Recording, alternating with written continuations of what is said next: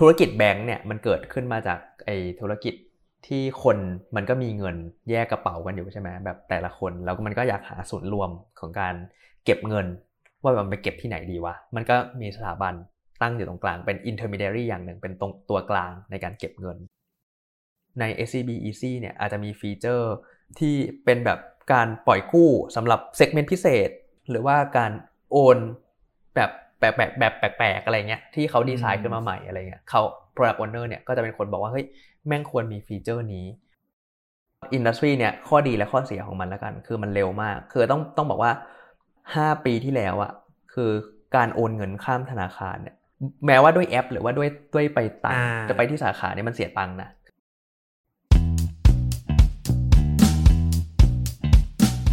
Welcome to On The Job Talking Podcast by Career Compass. สวัสดีครับยินดีต้อนรับเข้าสู่ร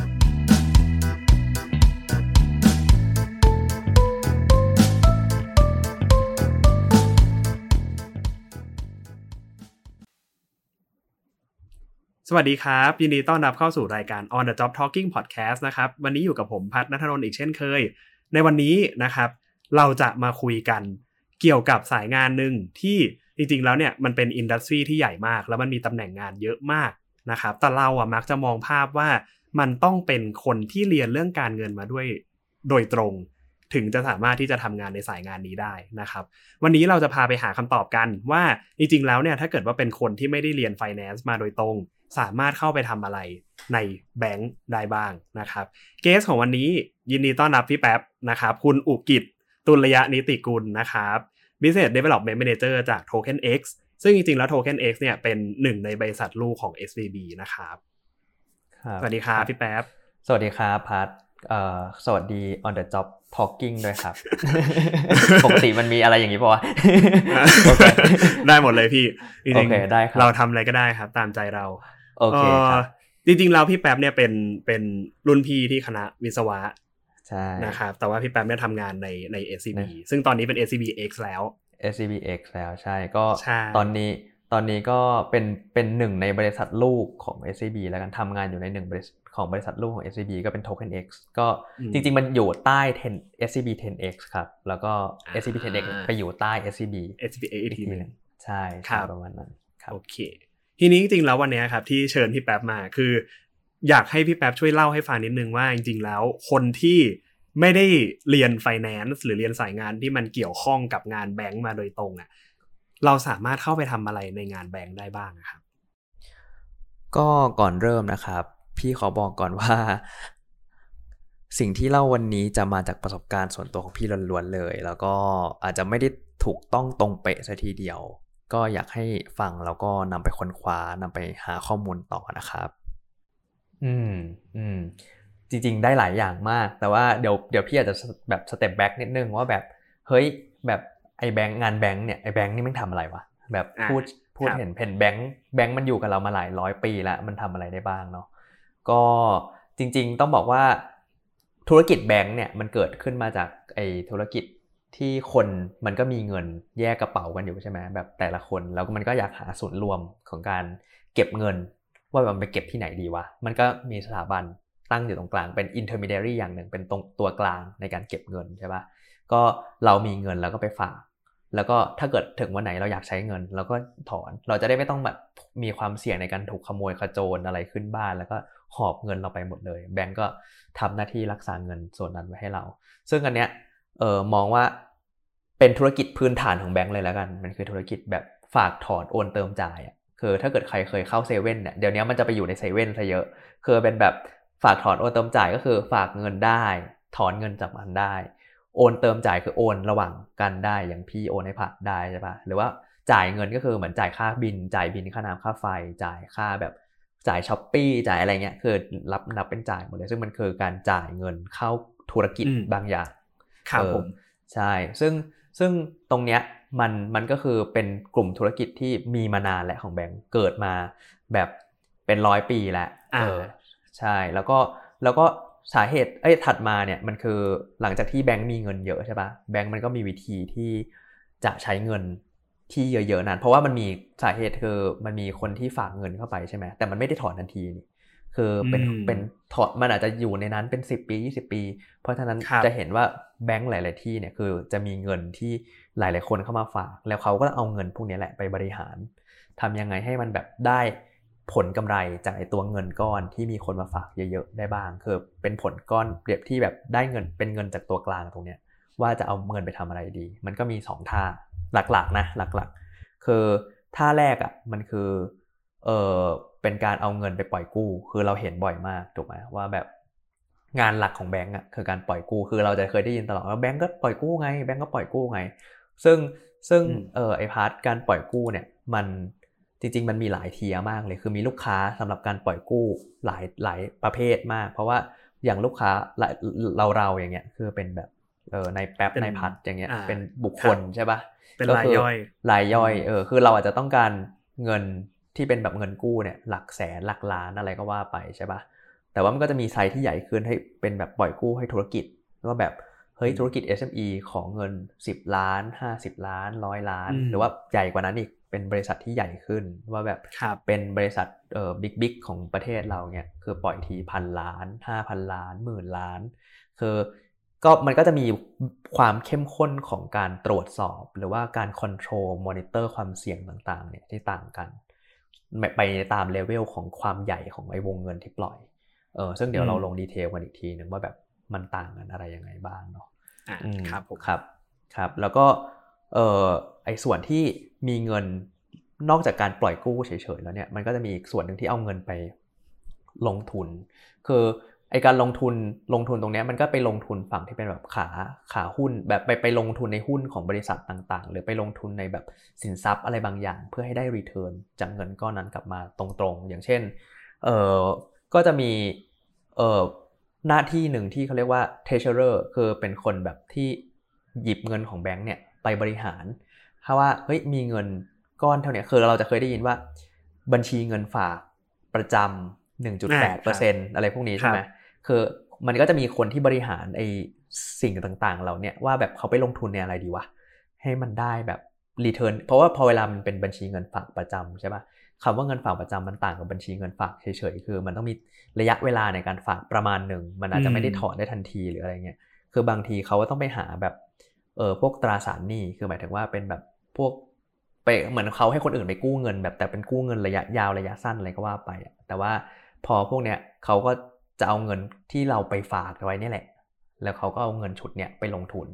แล้วก็ให้ได้ดอกเบี้ยนิ่งๆมาสักแบบ หนึ่งจุดห้าเปอร์เซ็นต์ ถึง สองเปอร์เซ็นต์ พวกนี้ก็จะเป็นงานที่แบบบริหารเงินก้อนใหญ่แต่ว่า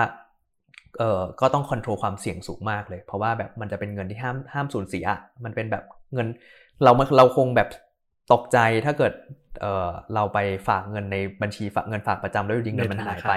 เออธนาคารมันหายไปมันมันไม่น่าเป็นไปได้ใช่คือคือมันก็ต้องเป็นแบบการคอนโทรลเรื่องความเสี่ยงค่อนข้างเยอะตรงนั้นครับผม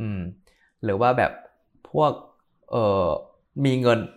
เอ่อสเปกตรัมของการไปลงเงินเนี่ยมันก็จะมีหลายท่าด้วยมันก็จะมีแบบพวก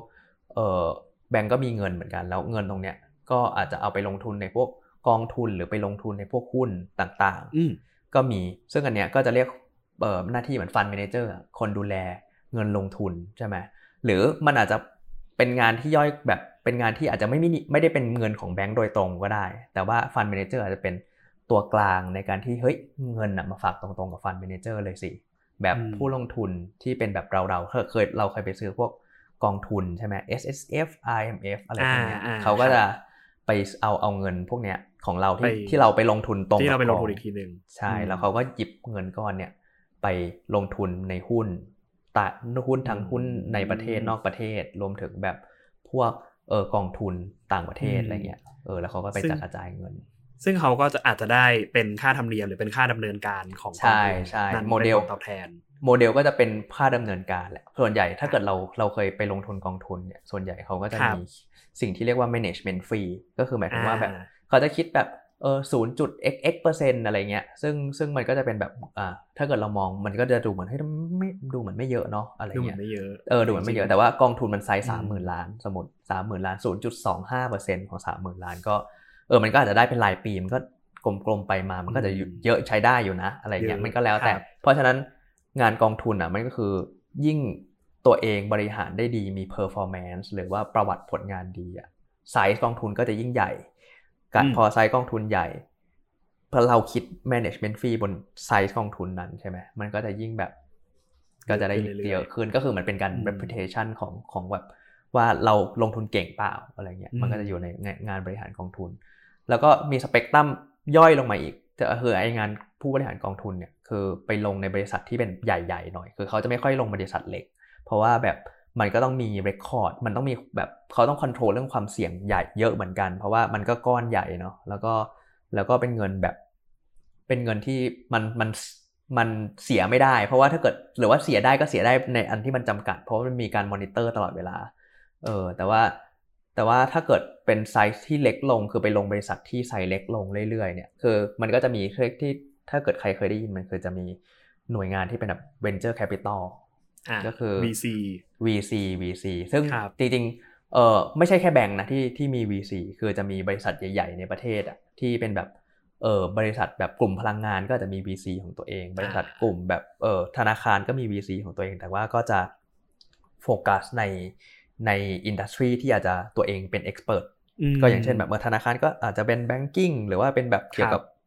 วิเคราะห์ข้อมูลหรืออะไรเงี้ยแล้วแต่แต่ว่า ไอ วี ซี เนี่ย purpose ที่มันเกิดขึ้นมามันก็คือเป็นการไปลงทุนในบริษัทที่ขนาดเล็กคือหมายถึงว่าอาจจะไม่ได้เล็กมากอาจจะเป็นไซส์ เอส เอ็ม อี แบบหนึ่งร้อยล้านไซส์เอ่อ valuation บริษัทแบบหนึ่งร้อยล้าน something หรือว่าไม่ก็เล็กไปเลยแบบกำลังเพิ่งเกิดเลยกำลังแบบตั้งไข่อยู่แล้วก็หยอดไปให้เขาก่อนให้เขาแบบมีจุดตั้งต้นได้อะไรเงี้ยซึ่งที่เล่ามาทั้งหมดเนี่ยมันคือการเซิร์ฟเอ่อลูกค้าแต่ละประเภทที่ต่างกันของแบงค์ใช่ใช่แล้วก็เขาก็เอ่อมีเพอร์เพสของการใช้เงินและความเสี่ยงที่ต่างกันด้วยเพราะว่าอย่างที่เห็นคือการบริหารตั้งแต่พวกตราสารหนี้อะไรพวกนี้มันแบบจริงๆห้ามห้ามห้ามห้ามขาดทุนอ่ะคือขาดทุนคือใครฝากเงินแล้วขาดทุนคืองงอ่ะใช่ไหมแต่ว่าถ้าเกิดบอกไปลงทุนในกองทุนนะเราจะเคยเห็นว่าแบบลงทุนในกองทุนก็มีความเสี่ยงที่จะขาดทุนบ้างเคยเป็นแบบเออสัก some x เปอร์เซ็นต์แต่ว่าถ้าเกิดลงทุนในเอ่อ วี ซี อย่างเงี้ยมันอาจจะขาดทุนเยอะเลยในบางบริษัทแต่เราก็จะหยอดเป็นแบบไม่เยอะมากในแต่ในบริษัทหลายๆบริษัทเพื่อเราก็เอออันอันไหนที่ขาดทุนเราก็อาจจะ compensate ด้วยบริษัทที่ likely ว่าจะโตอะไรเงี้ยมันก็จะเป็นวิธีการบริหารความเสี่ยงที่ต่างกันโอเคอันนี้อันนี้ overview แบงก์ก่อนอืมครับเพราะจริงๆอันเนี้ยคือก็เหมือนกับเป็น business model total ของของแบงก์เนาะที่ว่าจริงๆแล้วแบงก์สามารถที่จะได้รับรายได้มาได้ยังไงหรือว่าแบบมันมีเอ่อ business unit ใหญ่ๆยังไงบ้างประมาณไหนบ้างแต่ว่าอาจจะไม่ได้แบบลงลึกไปในแง่ของว่าสุดท้ายมันโดนซอยออกมาเป็นเอ่อบริษัทย่อยอะไรหรือมีสายงานอะไรในนั้นใช่ใช่ใช่ซึ่งซึ่งต้องบอกว่าไอ้แต่ละแต่ละอันของแบงค์ที่เมื่อกี้พูดไปอ่ะคือมันก็มีงานอันอันอาจจะพูดไปถึงไปถึงหน่วยฝั่งที่มันเป็นแบบเรื่องจ็อบแหละว่าแบบเฮ้ยเมื่อกี้ที่พูดไปอ่ะคือต้องบอกว่าเอ่อในเบสิกฟังก์ชันนู่นนี่นั่นของแบงค์ที่เมื่อกี้เล่าเนี่ยคือพอคัดมาเป็นงานเนี่ยคือแบงค์เนี่ยเป็นหน่วยงานที่จริงๆใช้คนเยอะมากคือมีคือคนในแบงค์เนี่ยมีแบบถ้าเกิดเขาเฮดเขาของบริษัทแบบทั้งหมดเลยนะคือน่าจะอยู่หลักประมาณ หนึ่งหมื่นถึงสองหมื่น คนคือคือมันแบบเหมือนเยอะเหมือนคนโรงงานเลยเนาะแต่ว่าแบบเขาทำอะไรบ้างคือมันก็จะมีตั้งแต่แบบฝ่ายแบบไอ้เบสิกฟังก์ชันที่พี่พูดเนี่ยถ้าเกิดเราเคยเห็นแบบพวกเอ่อฝากถอนโอนเติมจ่ายเนี่ยคนเยอะๆจะอยู่ที่ส่วนเนี่ยเป็นหลักเพราะว่าเมื่อก่อนเนี่ยเอ่อไอ้ฝากถอนโอนเติมจ่ายเนี่ยมันคืองานหลักของแบงก์แล้วก็แบงก์เนี่ยจะมีคล้ายๆเขาเรียกว่าสาขาใช่ไหมสาขาธนาคารเราจะเห็นแบบตามห้างตามนู่นตามนี่เยอะไปหมดเลยคือเขาเนี่ยเอ่อคนสาขาคือทำอะไรจริงๆก็คือรับเงินก็คือเขามาฝากก็เราก็รับเงินแล้วก็บุ๊กลงบัญชีใช่ไหมแล้วก็เอ่อเขาจะมาถอนเงินก็ให้เงินแต่ว่าพอคนมันจะเริ่มใช้ใช้งานจ็อบนี้น้อยลงเพราะว่าอะไรมี เอ ที เอ็มมา replace ใช่ไหมเพราะว่าแบบโอนเงิน เอ ที เอ็ม มาเออมามามาฝากเงินถอนเงินที่ เอ ที เอ็ม ได้แล้วก็อ่ะงานจากจ็อบที่สาขาก็จะหายไปนิดนึงแล้วแล้วเมื่อก่อนเขาจะค่าธรรมเนียมใช่ป่ะพวกจ่ายเราเข้าเราเข้าแบงก์มาเราจ่ายบินใช่ไหมครับจ่ายบินค่าน้ำค่าไฟจ่ายอะไรพวกนี้อ่าเดี๋ยวนี้ไปจ่ายที่ไหนจ่ายที่แอปได้จ่ายที่จ่ายที่อะไรได้อีกเซเว่นจ่ายตู้บุญเติมอะไรพวกเนี้ยคือคือจ่ายแบบได้หลายทางมากที่ที่ไม่ใช่แบงค์แล้วก็ คือมันตอนนี้มันจะเหลืองานที่สาขาไม่เยอะมากมันก็จะเหลือแค่เรื่องการเอ่อปล่อยกู้คือบางทีเนี่ยคือที่สาขาเนี่ยเดี๋ยวนี้คือจริงๆตั้งแต่เมื่อก่อนแล้วแหละมันก็จะเป็นแบบสาขาหนึ่งเนี่ยเขาก็จะแมทช์กับธุรกิจหมายถึงว่า เอส เอ็ม อี ใกล้ๆโลเคชั่นนั้นเพราะว่าเขาก็จะรู้จักคนพื้นถิ่นดีแล้วเขาก็จะมีจังหวะที่แบบเอ้ยไปขายของว่าคนคนนี้เอ่อเอ่อทะเบียนบ้านเขาอยู่ตรงนี้หรือว่าบริษัทเขาอยู่แถวๆนี้ก็จะมีคนที่สาขาเนี่ยไปขายผลิตภัณฑ์หรือไปขายสินเชื่ออะไรพวกเนี้ยก็ก็จะเหลือจ็อบประมาณนี้ที่สาขาใช่ใช่แต่ว่าถ้าถ้าบอกว่าเฮ้ยถ้าเป็นส่วนที่เออเราสมมติว่าเราเป็นวิศวกรจบจากคณะวิศวะอย่างเงี้ยเราเข้าไปเนี่ยคือไอ้แบงค์เบสิกฟังก์ชันพวกเนี้ยส่วนใหญ่จะเข้าไปเพื่อ improve business process ของสิ่งเนี้ยคือคือต้องบอกว่าเออมันมันเนื่องจากเป็นเบสิกฟังก์ชันใช่ไหมมันจะไม่ไม่ได้มีพาที่เป็น innovative idea เยอะมากเพราะว่าแบบเออคือแบงค์มันก็เบสิกฟังก์ชันก็คือสิ่งนี้แหละเออแล้วก็แบบพอพอมันไม่ได้มีจุดพอยให้มันแบบโกรธเยอะอะสิ่งที่เข้าไปทำซะส่วนใหญ่ณตอนเนี้ยมันก็คือการทำแบบ optimize ไอตัว operating model มันทำยังไงเฮ้ยแม่งทำยังไงให้ลดคอสตรงนั้นตรงนี้ได้บ้างทำยังไงให้ใช้คนน้อยลงคือคือมันมันเข้าไปเพื่อ improve process พวกนั้นอืมคือจริงถ้าเกิดว่าถ้าเกิดว่าคุณผู้ฟังที่แบบอาจจะเป็นรุ่นแบบน้องๆหน่อยอะไรเงี้ยอาจจะเฮ้ยพี่พูดถึงอะไรทำไมสมัยก่อนเราแบงค์จะได้เงินจากวันนี้ได้ไงวะกูโอนเงินไม่เห็นเสียงเงินเลยแต่จริงสมัยรุ่นพวกพี่อ่ะโอนโอนเงินเออมันแบบเรายังเคยต้องแบบไปต่อแถวธนาคารเพื่อไปโอนเงินใช่อะไรเงี้ยซึ่งเสียเงินใช่ใช่คือเมื่อก่อนเนี่ยเออจริงๆไม่เมื่อก่อนขนาดนั้นแม่งก็คือห้าไม่ได้เมื่อก่อนขนาดนั้นด้วยใช่ไม่ได้เมื่อก่อนขนาดนั้นคือมันเร็วมากคือต้องบอกว่าอินดัสทรีเนี่ยข้อเป็นทั้งข้อดีและข้อเสียของมันละกันคือมันเร็วมากคือต้องต้องบอกว่าเล่าย้อนนิดนึงว่าห้าปีที่แล้วอะคือการโอนเงินข้ามธนาคารเนี่ยแม้ว่าด้วยแอปหรือว่าด้วยด้วยไปต่างจะไปที่สาขาเนี่ยมันเสียตังค์นะคือหมายความว่าถ้าเราจะโอนเงินจำได้ว่าถ้าเกิดโอนตะขาต่างธนาคารน่าจะยี่สิบบาทยี่สิบ ยี่สิบกว่าบาทยี่สิบบาทเออคือคือเป็นแบบว่าจากยี่สิบบาทคือคือแปลว่าหนึ่ง transaction ยี่สิบบาทนะเราคิดดูว่าแบบปัจจุบันมีกี่ transaction แม่งมีกี่ transaction เออคือคือเป็นแบบเงินคือเป็นแบบคล้ายๆกับ revenue เป็นรายได้หลักของแบงค์เหมือนกันแต่ว่าพอเนี่ยพอมันมีอะไรอ่ะพร้อมเพย์ใช่ป่ะมันโอนเงินโอนเงินไม่เสียค่าธรรมเนียมไม่เสียค่าธรรมเนียมโอนเงินระหว่างนู่นนี่นั่นไม่เสียค่าธรรมเนียมหมดเลยซึ่งพอไม่มีตรงนั้นอ่ะก็แปลว่ารายได้ไอ้ไอ้ส่วนนั้นอ่ะวืบไปเลยเพราะว่าเมื่อก่อนก็ชุดนี้คืออย่างเยอะเลยใช่ไหมมันมันก็เป็นเหตุผลเหมือนกันที่ทำให้ไอ้เบสิกฟังก์ชันพวกเนี้ยเออเรื่องงานอ่ะมันก็จะลดลงแต่ว่าคนมันจะถูกถ่ายไปที่เออไอสองยูนิตที่เหลือคือจังหวะเอาเงินไปบริหารแหละว่าแบบเฮ้ยทำยังไงให้บริหารการปล่อยกู้ได้ดีขึ้นแม่นขึ้น cover ลูกค้าเยอะขึ้นหรือว่าการลงทุนเนี้ยบริหารหรือมอนิเตอร์เออเข้าใจอินดัสทรีใหม่ๆมากขึ้นเข้าใจในน่านน้ำที่แบบเฮ้ยมีบริษัทใหม่ๆว่ะอันนี้แม่งมีโอกาสโกรธเยอะปะวะรีบเข้าไปลงทุนก่อนเลยอะไรเงี้ยมันก็จะมีเขาก็จะโฟกัสกับกับยูนิตใหม่ๆเราเนี่ยมากขึ้นเออใช่เพราะนั้นจริงๆก็คือย้อนกลับไปที่พี่แป๊บบอกก็คือว่าพอฟังก์ชันเนี้ยมันไม่ได้สร้างรายได้ต่อไปเพราะนั้นหน้าที่หลักๆที่เกี่ยวข้องกับกับก้อนนี้มันอาจจะเป็นเรื่องของการ improve process ที่มันมีอยู่ทำยังไงเพื่อที่จะทำให้แบบเขาเราสามารถมีคอสกับพาร์ทนี้ได้น้อยลงอันเนี้ยจะเป็นงานหลักๆที่เราเจอในในฝั่งนี้ใช่ใช่ใช่ซึ่งถ้าเกิดเราเป็นแอสวิศวกรเนี่ยคือเข้าไปเนี่ยเรามันอาจจะเทคพาร์ทเป็นแบบเรากลาง process มาดูทั้งหมดแล้วก็ดูว่าแบบเออ process ตรงนี้มันคอนซูมแบบเออการมันมันคอนซูม resource อะไรบ้างใช้คนเยอะไหมวะใช้เวลาเยอะไหมใช้งบประมาณตรงไหนบ้างแล้วเราก็ดูว่าเฮ้ยตรงนี้แม่งใช้อะไรแมปมาช่วยแมปได้บ้างว่าทำให้แบบเออ resource ตรงนี้มันน้อยลงอะไรเงี้ยเออแล้วก็เหมือน optimize ใช้ตัว process เนี่ยให้มัน efficient ขึ้นอืมโอเคเพราะจริงๆถ้าสายงานที่เกี่ยวข้องกับฝั่งเนี้ยที่คนนอกสายงานอาจจะเข้าไปทำได้ก็จะเป็นพาร์ทที่เป็น operation หรือเป็น process improvement เป็นหลักเนาะใช่ใช่เป็นงานแบบเหมือน process improve เลยอะไรเงี้ยครับก็จะก็จะก็จะเห็นคนเข้าไปทำเยอะเพราะว่าพอเวลาพูด process improvement ปุ๊บเฮ้ยมันดูเหมือนเฮ้ยมันมีอะไรให้ improve เยอะขนาดนั้นเหรอในแบงก์อะไรเงี้ยต้องลองคิดว่าในแบงก์ที่เมื่อกี้พูดฝากถอนโอนเติมจ่ายเนี่ยมันไม่ได้มีแค่หนึ่ง หนึ่ง หนึ่ง channel เนาะคือฝากถอนโอนเติมจ่ายบน เอ ที เอ็ม ก็หนึ่ง หนึ่งอันแหละฝากถอนโอนเติมจ่าย ที่สาขาก็หนึ่งอันและฝากถอนโอนเติมจ่ายไปต่อกับพาร์ทเนอร์แบบเซเว่นเซเว่นเอ่อธนาคารหรือว่าแบบไปต่อที่แบบนู่นนี่นั่นอย่างเงี้ยมันมีหลายพาร์ทเนอร์มากแล้วมันก็มี process ให้ improve เยอะหรือว่าแม้แม้กระทั่งแบบเก็บเงินจากตู้ เอ ที เอ็ม เนี่ยสมมติการเก็บเงินจากตู้ เอ ที เอ็ม เนี่ยทำยังไงให้เสียคอสน้อยโลจิสติกคอสต่ำอะไรเงี้ยเพราะว่าตู้ เอ ที เอ็ม นี่มีเป็นหมื่นตู้ทั่วประเทศใช่ป่ะแล้วเราจะ collect cash ยังไงให้มันแบบใช้ทุนน้อยอะไรเงี้ยเพราะว่าจริงๆไอ้พาร์ทเนี่ยใช้ทุนเยอะมากอะไรเงี้ยมันก็เป็นงานครับโอเคครับเอ่อแล้วทีนี้ถ้าเกิดว่ามันเป็นฝั่งอื่นล่ะครับพี่แป๊บฝั่งที่ตะกี้เรามีคุยกันในเรื่องของการปล่อยกู้หรืออาจจะเป็นฝั่งที่เป็นลงทุนอย่างเงี้ยครับมันมีพอจะมีสายงานไหนที่คนที่อาจจะไม่ได้เรียน finance มาโดยตรงอะไรเงี้ยสามารถเข้าไปทำได้บ้างครับครับจริงๆต้องบอกว่าเอ่อถ้าถ้าปล่อยกู้เนี่ยมันมันมีหลายสเปกตรัมอย่างที่เมื่อกี้เล่าให้ฟังว่าแบบเอ้ยปล่อยกู้ให้ลูกค้าอินดิวิดวลหลายคนใช่ไหมหรือปล่อยกู้ให้ลูกค้าแบบเอ่อลูกค้าที่เป็นลูกค้าราย เอส เอ็ม อี หรือว่าเป็นบริษัทที่ไซส์ใหญ่ขึ้นเรื่อยๆอย่างนี้ใช่ไหมครับแต่ว่าคือ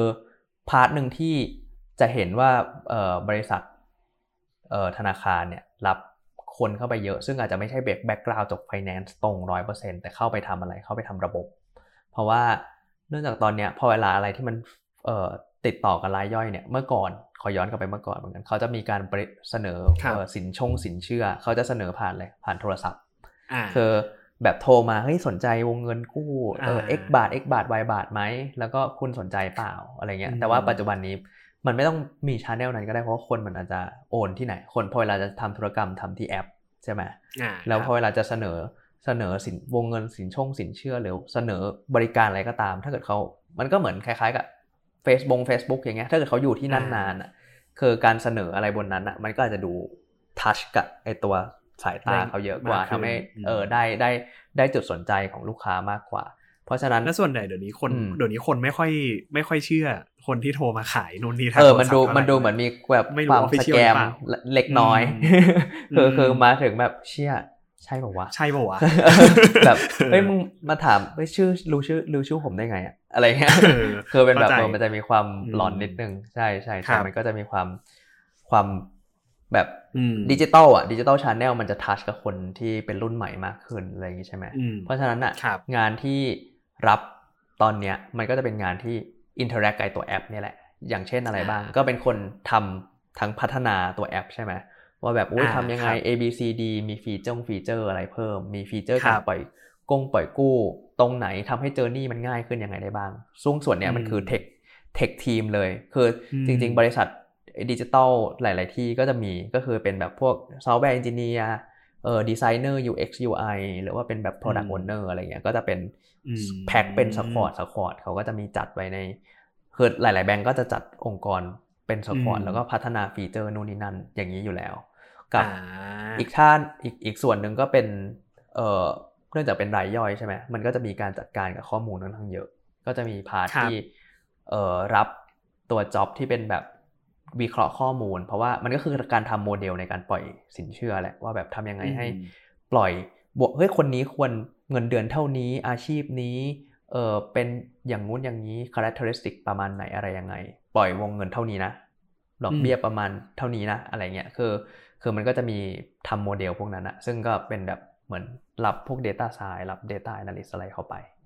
ตรงนั้นก็มีเหมือนกันซึ่งซึ่งเข้าใจครับใช่ใช่ใช่ก็อันนี้ก็เป็นพาร์ทที่ลูกค้าสำหรับสำหรับเทียร์ลูกค้ารายย่อยเนี่ยคือเขาก็จะรับคนที่เวิร์กกับเทคโนโลยีเวิร์กกับโคดดิ้งอะไรได้เยอะเนาะแต่ว่าถ้าเกิดเออเออเออแบบผมจะบอกว่าเหมือนกับเดี๋ยวนี้เราจะเห็นว่าแบบหลังๆเนี่ยคือคนที่เขาปล่อยกู้เขาต้องการความง่ายความเร็วเนาะคือมันอาจจะไม่ได้เป็นจำนวนก้อนบิ๊กบึ้มคือเราก็คงไม่ปล่อยผ่านแอปที่แบบเป็นสิบล้านอย่างเงี้ยแต่ว่าหมายถึงว่าแบบพวกที่แบบเป็นโลนสั้นๆอย่างเงี้ยบางทีคือมันผ่านทางช่องทางพวกนี้ได้มากขึ้นก็ทำให้งานพวกที่เกี่ยวกับ data อาจจะสำคัญว่าแบบมันไปช่วยวิเคราะห์ว่าเราจะปล่อยได้แค่ไหนอะไรอย่างงี้ใช่ใช่มันเหมือนมันเหมือนเป็นมันก็ทำให้สิ่งนี้มันสเกลไงถูกไหมมันคือแบบลูกค้าเนื่องจากมันก็มันก็สอดคล้องกับเอ่อจำนวนผู้ใช้แอปที่สูงขึ้นใช่ป่ะแบบเออสิบกว่าล้านคนของหลายๆแอปแบงก์ใหญ่อ่ะมันก็พ พอมีคนใช้เยอะใช่ป่ะมันก็มีอะไรให้ไป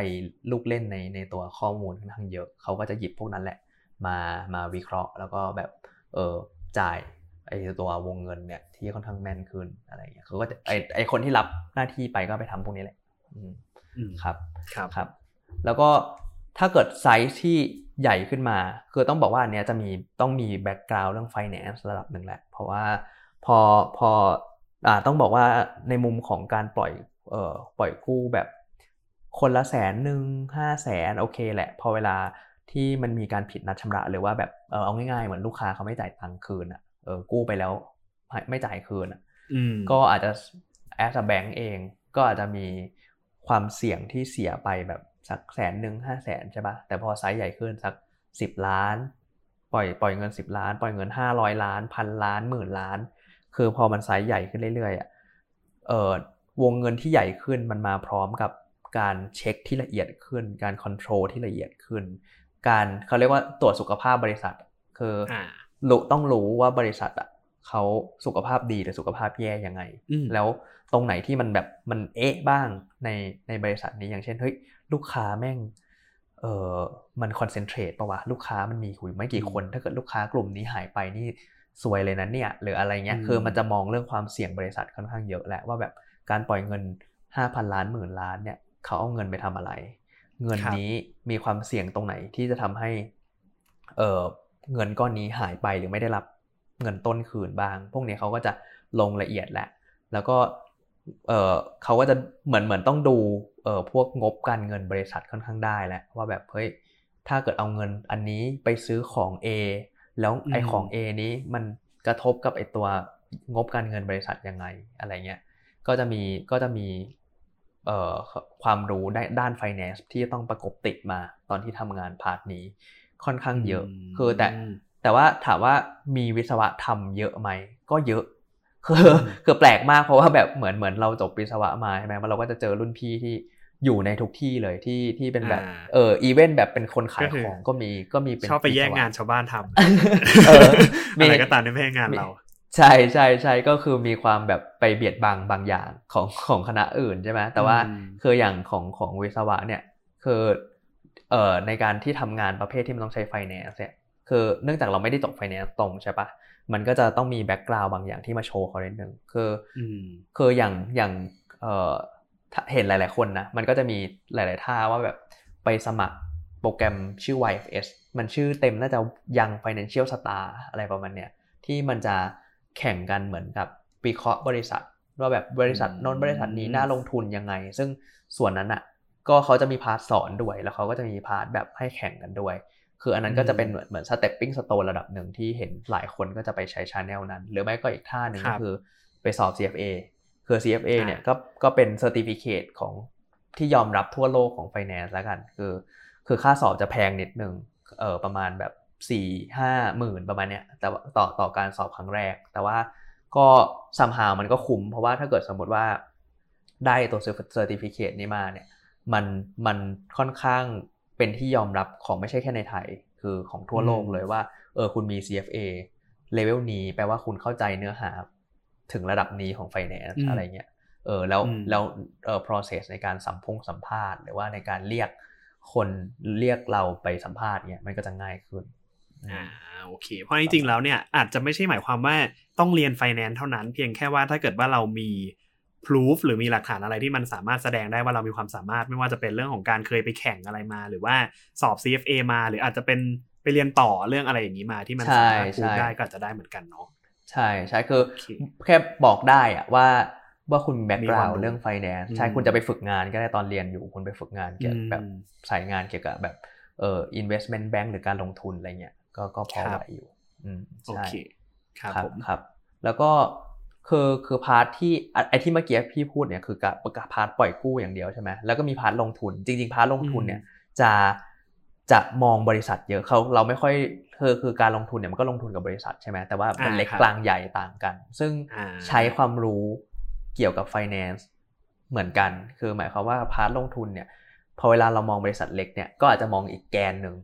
ว่าแบบเฮ้ยเออทีมงานเขาเป็นยังไงสกิลเซ็ตของเขาเป็นยังไงเขาพอไปต่อได้ไหมหรือว่า ถ้าเกิดมองเป็นบริษัทเล็กๆเนี่ยก็สมมติเราทำเอ่อ วี ซี ใช่ไหม Venture Capital เราก็จะต้องมองแบบในมุมว่าทีมนี้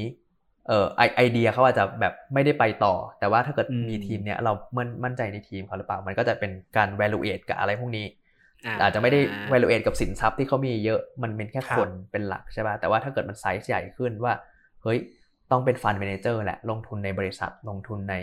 กองทุนลงทุนในอะไรเงี้ยเราก็ต้องมองแหละเฮ้ยบริษัทนี้ asset เป็นยังไงสุขภาพบริษัทเป็นยังไงเงินเข้ามาแบบสม่ำเสมอหรือเปล่าอะไรพวกเนี้ยพอหรือว่าถ้าไปลงในกองทุนเงี้ยเรามองในมุม regional แล้วว่าแบบเฮ้ยเออเอเชียแปซิฟิกตอนนี้เป็นยังไงบ้างวะเออภาคของแบบจีนกองทุนแบบกองทุนจีนถ้าเกิดจะไปลงจีนเฮ้ยอันนี้จีนแม่งไปเป็นเป็นไงต่อวะความสัมพันธ์ระหว่างประเทศเป็นยังไงแมคโครมากๆอีโคโนมิกจ๋าๆเลยเออรวมถึงพวกเทเชอร์ที่พูดไปตอนแรกว่าแบบโหค่าเงินหรือว่าแบบพวกเออพวกแบบตราสารหนี้ต่างๆมันคือเออมันคือเป็นเรื่องระดับประเทศและประเทศนั้นประเทศนี้แบบมีความมั่นคงยังไงบ้างความสัมพันธ์ระหว่างประเทศเป็นยังไงมีสงครามการค้าหรือเปล่ามันก็จะมีแบบนักวิเคราะห์ถ้าเกิดเราเคยได้ยินใช่ป่ะเราไปฟังแบบพวกพอดแคสต์ใหญ่ๆทั้งหลายเขาก็จะมีแบบนักวิเคราะห์มาบอกเออปอนตรงนี้เออประเทศนี้มีสงครามการค้าจีนสหรัฐอะไรพวกเนี้ยมันก็จะกระทบกับอะไรการลงทุนในสไตล์นี้แหละเออที่มันแมคโครหน่อยเพราะนั้นจริงๆเราเรื่องของฝั่งของการลงทุนนะก็ค่อนข้างเหมือนกันกับฝั่งที่เป็นการปล่อยกู้ในแง่ที่ว่าอาจจะต้องมีความรู้ไฟแนนซ์มากหน่อยซึ่ง requirement ก็อาจจะคล้ายกันก็คือแบบเรามี proof ได้ไหมว่าเรามีความรู้ในพาร์ทนี้ก็คือไม่ได้ปิดกั้นถึงขั้นว่าไม่มีทางทำได้เลยใช่ใช่คือเราก็ต้องมี background proof เหมือนกันคือคือถามว่าเอ่อถ้าถ้าไปอยู่ใน position นั้นได้ก็คือถ้าเกิดเขารับเราเลยแบบโดยที่เรายังไม่มีแบ็คกราวด์มากมายเนี่ยเราอาจจะไปอยู่ในโพสิชันที่เป็นแอสซิสแตนต์ของการทำแอคชั่นบางอย่างอย่างเช่นอุ้ยฉันจะวิเคราะห์บริษัทนี้อ่าเขาจะโยนบางอย่างเป็นเทมเพลตมาให้อยู่แล้วก็อยู่ก็ไปปั่นดูซัมติงมาไปปั่น Excel Excel มาแล้วก็โอเคมันก็ค่อยๆเป็นสเต็ปปิ้งสโตนไปว่าถ้าเกิดอยู่ไม่ได้มีความรู้ไฟแนนซ์นะมันก็จะไปท่านั้นก็อาจจะมีสำหรับบริษัทที่ไม่ไม่ได้ใหญ่มากแต่ว่าสำหรับบริษัทใหญ่บางทีเขาก็จะมองพวกอะไรที่มันเซอร์ติฟายได้ระดับนั้นอืมโอเคโอเคครับพี่แป๊บอันนี้ผมว่าน่าจะค่อนข้างเห็นภาพเยอะเกี่ยวกับฝั่งที่เป็นเรื่องของเป็นโมเดลของ business ว่าในโมเดลของ business ของของแบงค์เนี่ยเราสามารถเข้าไปยืนตรงไหนในนั้นได้บ้างทีนี้ถ้าเกิดว่าแบบเป็นเป็นพาร์ทของ sub unit business unit อื่นๆข้างเคียงอย่างเช่นเราจะได้ยิน เอส ซี บี เทน เอ็กซ์ ค่อนข้างเยอะอย่างเงี้ยครับอยากอยากให้พี่แป๊บช่วยเล่าให้ฟังนิดนึงว่าเอ่อมันเป็นประมาณไหนอะครับแล้วเราพอจะเข้าไปทำอะไรได้บ้างได้จริงๆต้องบอกว่าแบงค์เนี่ยคือเมื่อประมาณแบบ สี่ห้า ปีที่แล้วอย่างที่เมื่อกี้บอกใช่ป่ะว่าแบบไอ้ตัว core banking function น่ะของของเราฝากถอนโอนเติมจ่ายเนี่ยจากที่เราได้พวกรายได้มาแบบโอ้ย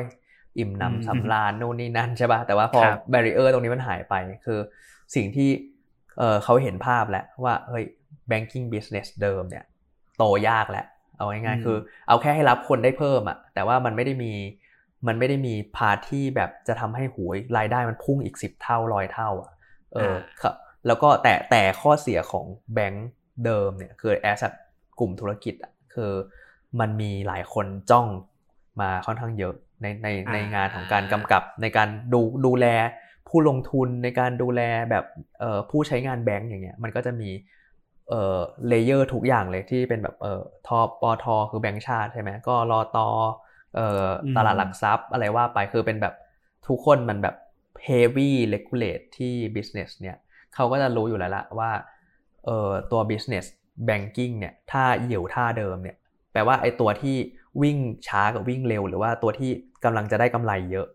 กับตัวที่มันทรงๆตัวเนี่ยพออยู่ด้วยกันมันมันยังอยู่ในท่าเดิมเนี่ยแสดงว่ามันก็จะถูกครอบด้วยกฎเกณฑ์เดิมแล้วมันก็จะวิ่งช้าอยู่ดีเขาก็เลยอ่ะมีการสปินสปินออกคืออันที่อยู่นิ่งๆอ่ะก็ครอบไปอยู่ในซีลส์อันนึงส่วนอันที่เฮ้ยแม่งน่าจะโกรธอ่ะเขาก็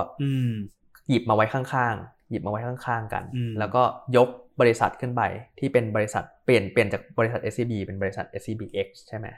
คือใช่ซึ่งซึ่งแล้วไอ้ยกไอ้ตัวบริษัทฝั่งที่เป็น banking business ที่เป็นอันที่มันเป็น basic function ของแบงค์เนี่ยมาอยู่ข้างใต้แทนแล้วให้มันเสมอกับ เอ่อไอ้ตัวที่มันวิ่งเร็วๆใช่มันเลยทำมันเลยทำให้การคอนโทรลแบบวิธีการ business มันค่อนข้างเปลี่ยนเหมือนกันเพราะว่าการถูก heavily regulate เนี่ยมันไป heavily regulate แค่ก้อนเดียวแต่ว่าส่วนที่เหลือเนี่ยมันพยายามที่จะ pace ตัวเองเร็วขึ้นทำให้มันลองไอเดียได้เยอะขึ้นถี่ขึ้นโดยที่มันไม่จำเป็นต้องไปโอ้ยรายงานทุกสเต็ปกับกับกับคนตลอดเวลาเออใช่ใช่มันก็จะเป็นแบบมันไม่ต้องไปรายงานทุกคนที่ที่มาดูเราขนาดอะไรอย่างเงี้ยมันก็จะมีพาร์ทนั้นที่ที่ที่มีการ move ของของ เอส ซี บี ซึ่งก็ไม่แน่ใจว่าที่อื่นเป็นยังไงนะเออเพราะว่าพี่ก็อยู่อยู่ที่นี่ใช่ปะแล้วก็แต่ว่าคือไอการทำอย่างนั้นอะคือเออต้องบอกว่าหนึ่งในแล้วกันหนึ่งหนึ่งในบริษัทที่ที่เป็น vehicle ในการที่จะเอ่อทำทำธุรกิจเกี่ยวกับการลงทุนเนี่ยมันคือยูนิตที่ตั้งมาประมาณ สองถึงสาม ปีที่แล้วนะชื่อ เอส ซี บี เท็น เอ็กซ์ ก็คือก็คืออย่างที่บอกมันคือมีพาร์ทเอ่อ cash cow อันเดิมที่มันเป็นแบบ core banking ใช่ไหมกับอีกอันนึงคือการปล่อยกู้และการลงทุนไอ้พาร์ทไอ้ไอ้ เท็น เอ็กซ์ เนี่ยจะอยู่ขาการลงทุนซึ่งไอ้ลงทุนเนี่ยตอนก่อนหน้าเนี่ยมันก็เหมือนกับว่าเป็นบริษัทที่มีทุนมาก้อนหนึ่งแล้วก็เฮ้ยเอ่อมีทีมย่อยๆอยู่ประมาณ สามถึงสี่ ทีมซึ่งไอ้ทีมย่อยๆเนี่ยมันก็มีตั้งแต่ทีมที่ทำสตาร์ทอัพของตัวเองข้างในบ้านก็คือก็เอาทุนนั่นแหละเอาทุนเอาทุนที่เรามีเนี่ยแหละ x พันล้านซัมติงเนี่ยมาทำสตาร์ทอัพเล็กๆข้างในเครือ เอส ซี บี ถ้าเกิดอันไหนแล้วก็ค่อยๆหยอดเงินเข้าไปเพิ่มขึ้นเรื่อยๆมันก็คล้ายๆกับงานก็จะเป็นทรงของคนคนที่หยอดเงินเข้าไปก็เป็นการมอนิเตอร์บริษัทสตาร์ทอัพที่ที่สร้างขึ้นมาใหม่นั่นแหละว่าแบบเฮ้ยโตปะวะมันไปต่อได้ปะวะลูกค้าเยอะขึ้นยังหรือว่าแบบไอเดียนี้แม่งเวิร์กไหมอะไรเงี้ยแล้วก็ทำด้วยความเร็วสูงอะไรเงี้ยก็จะมีจะมียูนิตนั้นอะชื่อว่า Venture Builder ก็คือหมายความว่าเป็นยูนิตที่แบบทำเรื่อง create new startup อะไรอย่างเงี้ยแหละเออแล้วก็แล้วก็หาพวก S curve ใหม่ๆให้กับธุรกิจในเครืออะไรเงี้ยเออแล้วก็จริงๆไอไอท่าเนี่ย เอส ซี บี เอ็กซ์ เอ้ย เอส ซี บี เท็น เอ็กซ์ เนี่ยเป็นคล้ายๆกับโปรแกรมนำร่องแล้วกันคือมันเหมือนเป็นโปรแกรมที่เออพอพอมันเทสในการสปินบริษัทออกมาบางอย่างเพื่อทำแค่บาง purpose คือลงทุนในบริษัทใหม่ๆหรือว่าไอเดียใหม่ๆเนี่ยพอมันรู้สึกว่าเฮ้ยแม่งเวิร์กแล้ววะแล้วเขาก็เลยใช้ท่าเดียวกันกับทุกยูนิตที่มันน่าจะโตได้ในอนาคตหมดเลยคือหมายความว่าอย่างที่เมื่อกี้พี่เล่าว่า banking business ที่เป็นฝากถอนออมตามใจถูกย้ายไปละตอนเนี้ยพาร์ทการปล่อยกู้เนี่ยก็จะมีสปินออกมาเป็นอีก สองถึงสาม บริษัทเลยก็คือบริษัทที่ปล่อยกู้รายย่อยเนี่ยมันก็จะมีบริษัทที่ชื่อว่า Monix ก็คือคือบริษัททำโมเดลอะปล่อยกู้ให้แบบ efficiency สูง cover คนที่แบบแบงค์ไม่เคยจับจับได้อะไรเงี้ยก็จะก็จะทำหน้าที่นั้นหรือว่าเฮ้ยมีบริษัทแบบปล่อยกู้ลูกค้าที่รวยลูกค้าที่แบบมีเป็นแบบ ultra high net worth อ่ะคือเป็นแบบคนที่มีสินทรัพย์เยอะๆเขาก็จะต้องการ customer journey หรือว่าแบบพวก behavior ของลูกค้าก็จะอีกแบบนึงถูกไหมเพราะว่าเขาแบบอาจจะไม่ได้อยากใช้แอปเยอะเขาอาจจะต้องแบบมีคนมาคุยมีคนมาแบบทำความเข้าใจกับเขาอะไรเงี้ยเออซึ่งมันก็จะเป็นบริษัทลูกเต็มไปหมดเลยที่มาเซิร์ฟsegment ของลูกค้าที่ต่างกันแล้วก็อาจจะมี purpose ของการทำธุรกิจที่ต่างกันแต่มันก็คือปล่อยกู้กับลงทุนนี่แหละปล่อยกู้ในบางจุดบางอันที่เฉพาะกับลงทุนในบางเรื่องที่เฉพาะมากขึ้นอะไรเงี้ยก็จะอยู่ในมันก็เลยเป็นแบบโมเดลของ ไอ เอส ยานแม่ยานลูกอะไรนี่แหละเข้าใจครับโอเคใช่เพราะนั้นอันนี้อันนี้ก็จะเป็นค่อนข้างเป็นภาพรวมผังรวมของของฝั่งแบงก์เนาะแล้วมันมีตำแหน่งอะไรที่แบบที่มันเป็นตำแหน่งกลางๆที่อาจจะมีในหลายๆ business unit ไหมครับที่แบบพี่แป๊บคิดว่ามันค่อนข้างน่าสนใจสำหรับคนที่อาจจะไม่ได้เรียนสายนี้มาโดยตรงครับก็จริงๆพี่ว่าถ้าถ้าพาพาที่มันเป็นเรื่องตำแหน่งเนี่ยมันก็เนื่องจากมันอยู่ใน tech team ใช่ไหมเมื่อกี้อย่างที่พี่เล่าไปแล้วคนที่จบวิศวะมาหลายๆคนก็จะไปเห็นเห็นหลายๆ job มันก็จะเป็นแบบเป็น product owner หรือว่าเป็น dev ไปเลยที่อยู่ใน tech team นั้นๆที่อยู่ในเออดิจิตอลทีมนั้นๆในการผลิตของอะไรบางอย่างซึ่งอย่าง product owner เนี่ยเขาก็จะทำทำงานเออเหมือนกับว่าเป็นคนเป็น ซี อี โอ ของ product ย่อมๆหรือว่าฟีเจอร์ย่อมๆของของของแบงค์ละกันคืออย่างเช่นแบบว่าเฮ้ยใน เอส ซี บี Easy เนี่ยอาจจะมีฟีเจอร์ที่เป็นแบบการปล่อยกู้สำหรับ segment พิเศษหรือว่าการ โอนแบบแบบแบบแบบแปลกๆอะไรเงี้ยที่เขาดีไซน์ขึ้นมาใหม่อะไรเงี้ยเขา product owner เนี่ยก็จะเป็นคนบอกว่าเฮ้ยแม่งควรมีฟีเจอร์นี้หรือว่าแม่งควรจะบูสต์ฟีเจอร์นี้มากขึ้นอะไรเงี้ย product owner ก็จะดูภาพรวม business แล้วก็ข้อดีของ product owner ก็คือคือของมันทำออกมาดีอ่ะเขาเป็น owner ใช่ป่ะเขาก็ได้รับ recognition ค่อนข้างเยอะหรือว่าถ้าเกิดของออกมาแย่คือของออกมาแบบไม่มีคนใช้ก็ก็หมาเออคนก็แบบเออทำทำไมเนี่ยอะไรเงี้ยเออก็จะมีผ่านนั้นใช่ใช่แล้วก็แล้วก็จะมีเออเขาจะเรียกกลางๆว่า บี ดี แล้วกันคือเป็นแบบ business development team ใช่ซึ่งซึ่งคำว่า business development team เนี่ยโหตำแหน่งจริงมันกว้างมากเนาะมันคือถ้าเกิดแปลเป็นภาษาไทยคือทำยังไงให้ธุรกิจพัฒนาเข้าใจแปลใช่ใช่ใช่คือคือในในบริษัทเนี่ยจะจะมีหลายแทบจะทุกบริษัทนะเท่าที่เคยได้ยินมันจะมี business development team แต่ว่าคำว่า business development เหมือนกันเลยอ่ะเออเออแต่ว่ามีความคลุมเครือของไอตัว team ของไอตัว business development มากเพราะว่าอย่างอย่างของเอ่อ event ในใน banking ในแบงก์เองเนี่ยคือ บี ดี ของแต่ละทีมย่อยหรือว่าแต่ละเสาย่อยอย่างเช่นคุณอยู่ฝั่งโลนมี บี ดี ก็อาจจะทำจ็อบนึงแต่ว่าคุณอยู่ฝั่งที่เป็นแบบเออ เอส ซี บี เท็น เอ็กซ์ ที่เป็น บี ดี ก็อาจจะทำอีกจ็อบนึงคือมันแบบมัน manage กันแบบคือเพราะฉะนั้นพอเวลาดูงาน บี ดี เนี่ยต้องดูเจาะเข้าไปเป็นรายบรรทัดเลยของเจเอ่อ job job description ว่าแบบว่างานมันทำอะไรกันแน่แต่ว่าครอบส่วนที่เป็นกว้างๆของ business development เนี่ยมันจะดูประมาณสอง สองเรื่องหลักแล้วกันเรื่องแรกอ่ะมันคือทำของคือหมายถึงว่าก็เป็นคล้ายๆ พี โอ ที่เมื่อกี้พูดนี่แหละคือทำของใหม่เขามีไอเดียจะทำอะไรบางอย่างแต่ว่าการ execute เนี่ยคือเขาอาจจะให้ บี ดี เนี่ยเป็นคนไป execution ให้ว่าแบบเฮ้ยแพลนเป็นยังไงบ้างแล้วต้องเอ่อทุก week จะต้องทำอะไรบ้างแล้วมันต้องมี component ไหนบ้างในการที่ต้อง complete เพื่อจะทำของใหม่หรือว่าทำแอปใหม่หรือว่าทำ product ใหม่ process ใหม่อะไรเงี้ยก็จะมีก็จะมีอันนี้ บี ดี แบบแรก บี ดี แบบที่สองคือ sales growth คือหมายความว่าคือคุณจะเป็น บี ดี ที่ไปหาคือ sales growth ในที่เนี้ยได้หลายท่าเหมือนกันคือจะเป็น partnership ท่าในการไป partner กับ เอ บี ซี บริษัท เอ บี ซี ดี อี หรือว่าจะมีฐานลูกค้าเดิมอยู่มีสิบห้าเจ้าสิบห้าเจ้านี้ไปทำอะไรกับเขาได้บ้างที่ทำให้เซลล์มันขยายตัวขึ้นแล้ว indicator อันนี้ก็จะชัดมากว่าแบบ บี ดี แบบนี้ก็จะแบบวันนี้ปีนี้คุณต้อง beat x% y% แล้วคุณก็จะได้y% in return อะไรเงี้ยคือคือ บี ดี ก็จะเป็นกึ่งๆ sales ไปก็มีเออเพราะฉะนั้นพอเวลาพอเวลาถ้าเกิดน้องๆดูฝั่งที่เป็นแบบ บี ดี อ่ะคือต้องดู job description ละเอียดนิดนึงว่าแบบงานเขาให้ทำอะไรเพราะว่าเออมันจะค่อนข้างต่างกันเลยนะเพราะว่าสกิลเซ็ตที่เมื่อกี้พี่พูดอันแรกเนี่ยมันคือ get things done คือหมายความว่าเป็น project manager รู้ว่าต้องทำอะไรบ้าง B B ทุกอันว่าต้องทำอะไรบ้างคือมันจะเห็นความเป็นแบบเออต้องมีอันไหนที่ต้องแบบทำเพิ่มตรงไหนขาดไปแต่ว่า บี ดี แบบที่สองคือเป็นแบบ control เรื่องเรื่องยอดขายก็จะเป็นแบบมีพาร์ทนึงเป็น marketing พาร์ทนึงเป็น partnership คือเป็นแบบการทำให้เซลล์มัน growth มากขึ้นมันใช้คนละหมวกกันเลยอืมในการทำเพราะนั้นอันนี้ก็ต้องดูดีๆถ้าเกิดว่าแบบจะเลือกงานสายนี้เนาะถูกถูกใช่ใช่ใช่ใช่พี่แป๊บครับทีนี้มีอีกอันนึงที่ผมคิดว่าน่าน่าน่าถามคือรู้สึกว่าจากจากที่รู้จักพี่แป๊บมาหรือรู้จักพี่ๆหลายๆคนที่ทำงานในแบงก์มาเนี่ยจะค่อนข้างเห็นว่าเรามีการโรเทตงานบ้างเลยอยากถามเกี่ยวกับเอ่อ rotation opportunity ในในในแบงค์นะครับว่ามันเป็นยังไงบ้างครับก็บังเอิญว่าเคยทำเฉพาะแบงค์ด้วยนะเคยเคยอยู่ เอส ซี บี มาตลอดใช่ป่ะแล้วก็หมุนโรไปเรื่อยๆเพราะฉะนั้นถ้าเกิดมองในมุมของของ banking industry เนี่ยคือต้องบอกว่าอย่างที่บอกคือคนมันเยอะใช่ไหมมันมีหลักแบบ สองหมื่น คนแล้วก็มีโรหรือว่ามีงานอ่ะมีงานที่ต้องทำอ่ะคือเยอะมากเพราะฉะนั้นอ่ะข้อดีอย่างหนึ่งของการที่อยู่ที่ทำงานในสายงานแบงก์อ่ะคือคุณอาจจะเข้าไปตอนแรกเป็น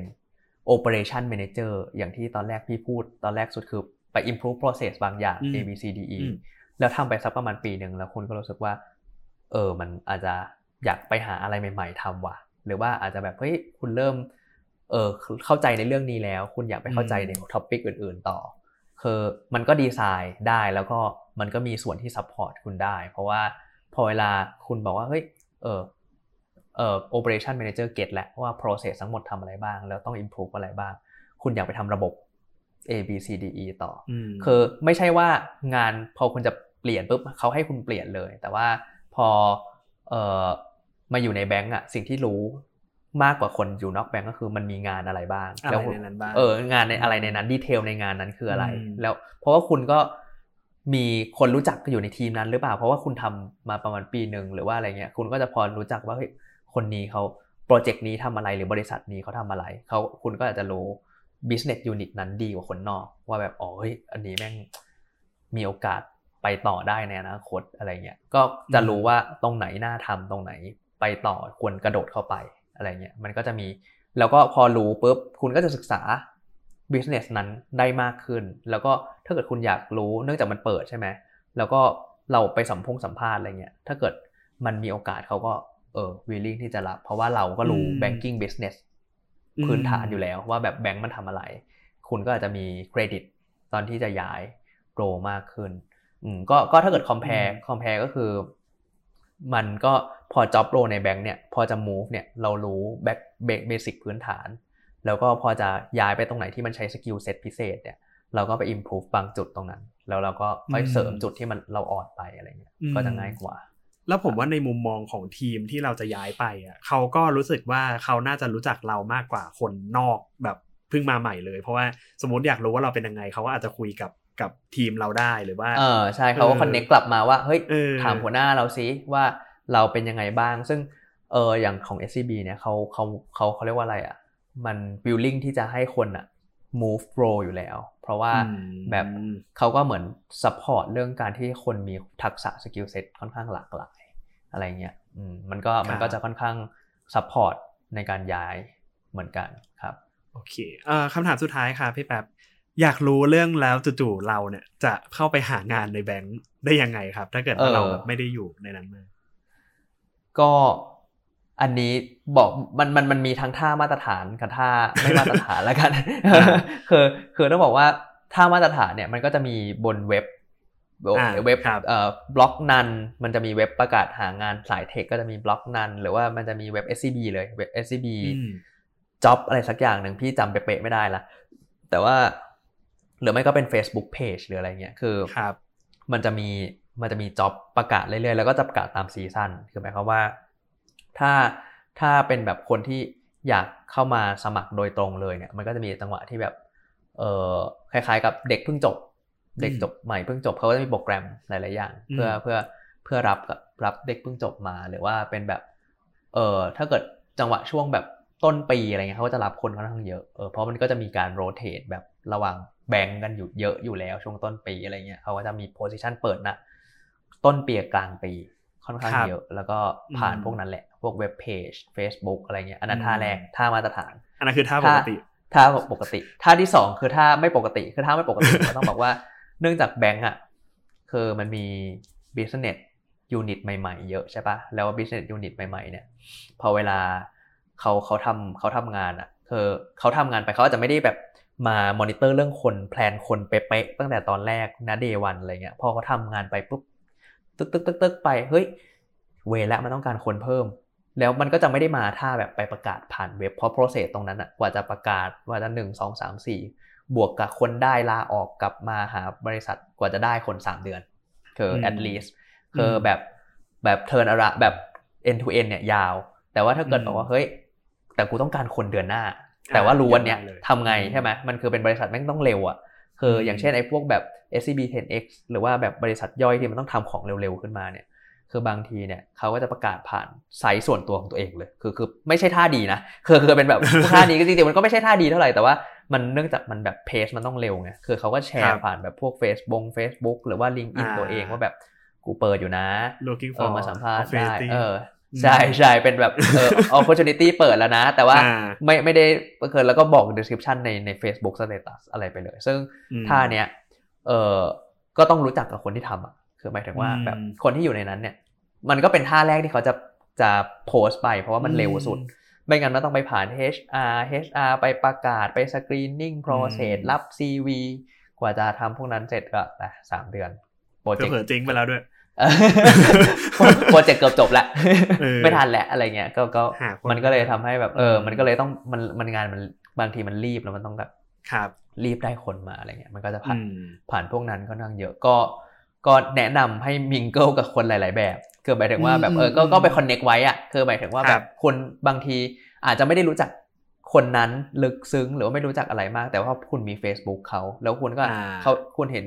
เขาแชร์บอกว่าเฮ้ยเปิดอยู่นะคืออาจจะไม่ได้รู้จักเขาโดยตรงแต่แต่มันเมสเสจไปถามเขาได้ว่าแบบเอองานมันทำอะไรเหรอพี่อันนี้มันแบบทำอะไรบ้างครับอะไรเงี้ยซึ่ง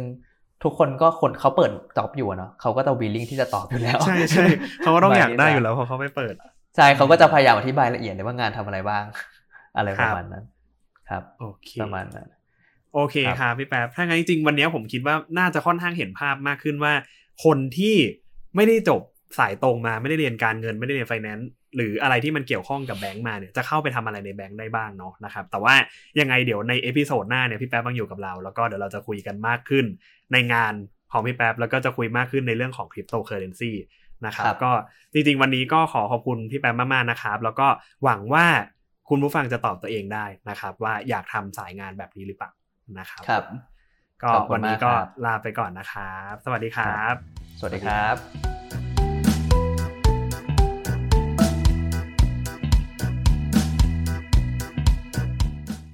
สามารถติดตามพวกเราได้ที่ On The Job Talking Podcast ทาง Spotify, Apple Podcast และ YouTube นะครับเข้ามากดไลค์กด Follow และ Subscribe พวกเรากันเยอะๆนะครับและที่สำคัญฝากกดแชร์ต่อเป็นกำลังใจให้ทีมงานด้วยนะครับหากมีข้อติชมคำแนะนำหรือมีเรื่องที่อยากรู้เรื่องไหนสามารถติดต่อเข้ามาพูดคุยกับพวกเราได้ทางเพจ Facebook Career Compass ได้เลยครับ